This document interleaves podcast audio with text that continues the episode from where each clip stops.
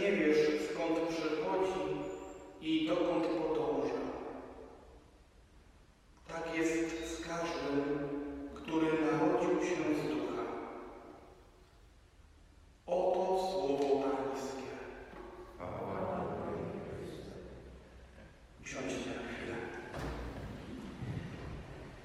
Wybaczcie ten dosyć nienaturalny sposób mówienia, ale kiedy przed południem robiliśmy próbę, jak wypada transmisja, kiedy używamy mikrofonu, doszliśmy do takiego wniosku, że tak jest po prostu najwyraźniej. A chcemy, aby ci, którzy uczestniczą w internecie, poprzez internet, też mogli jak najpełniej skorzystać z tej Eucharystii. Rozmowa Jezusa z Nikodemem. Nie wiem, czy najpiękniejsza, ale dla mnie na pewno jedna z najpiękniejszych rozmów w całej Ewangelii Świętego Jana. To dzieje się tak na dobrą sprawę jeszcze na początku publicznej działalności Jezusa Chrystusa.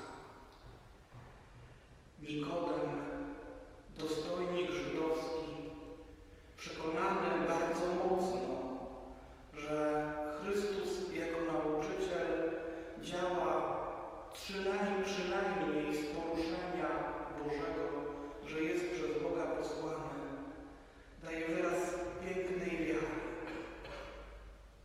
Ale jest człowiekiem, który wielu rzeczy nie potrafi zrozumieć.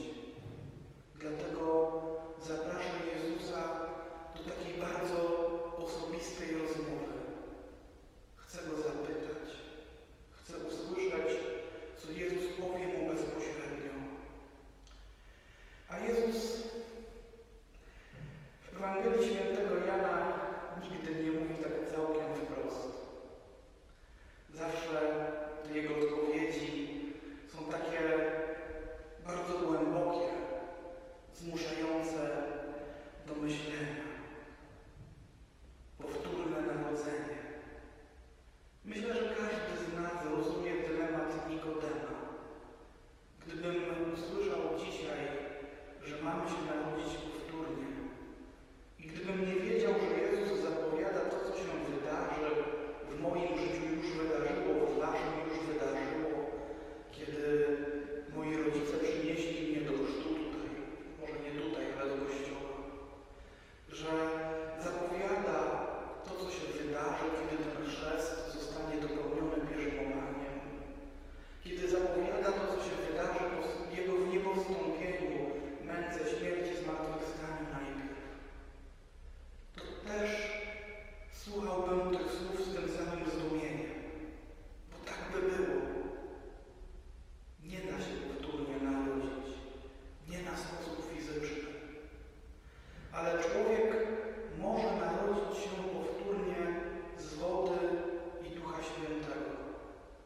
I to jest chrzest. Najłatwiej przychodzi chyba w tym naszym życiu narodzić się powtórnie z wody. Przynieśli nas do kościoła, kapłan polał nasze głowy wodą, wypowiedział formułę: ja Ciebie chrzczę w imię Ojca i Syna i Ducha Świętego, i stało się. Ale patrząc nawet na swoje życie, to, co jest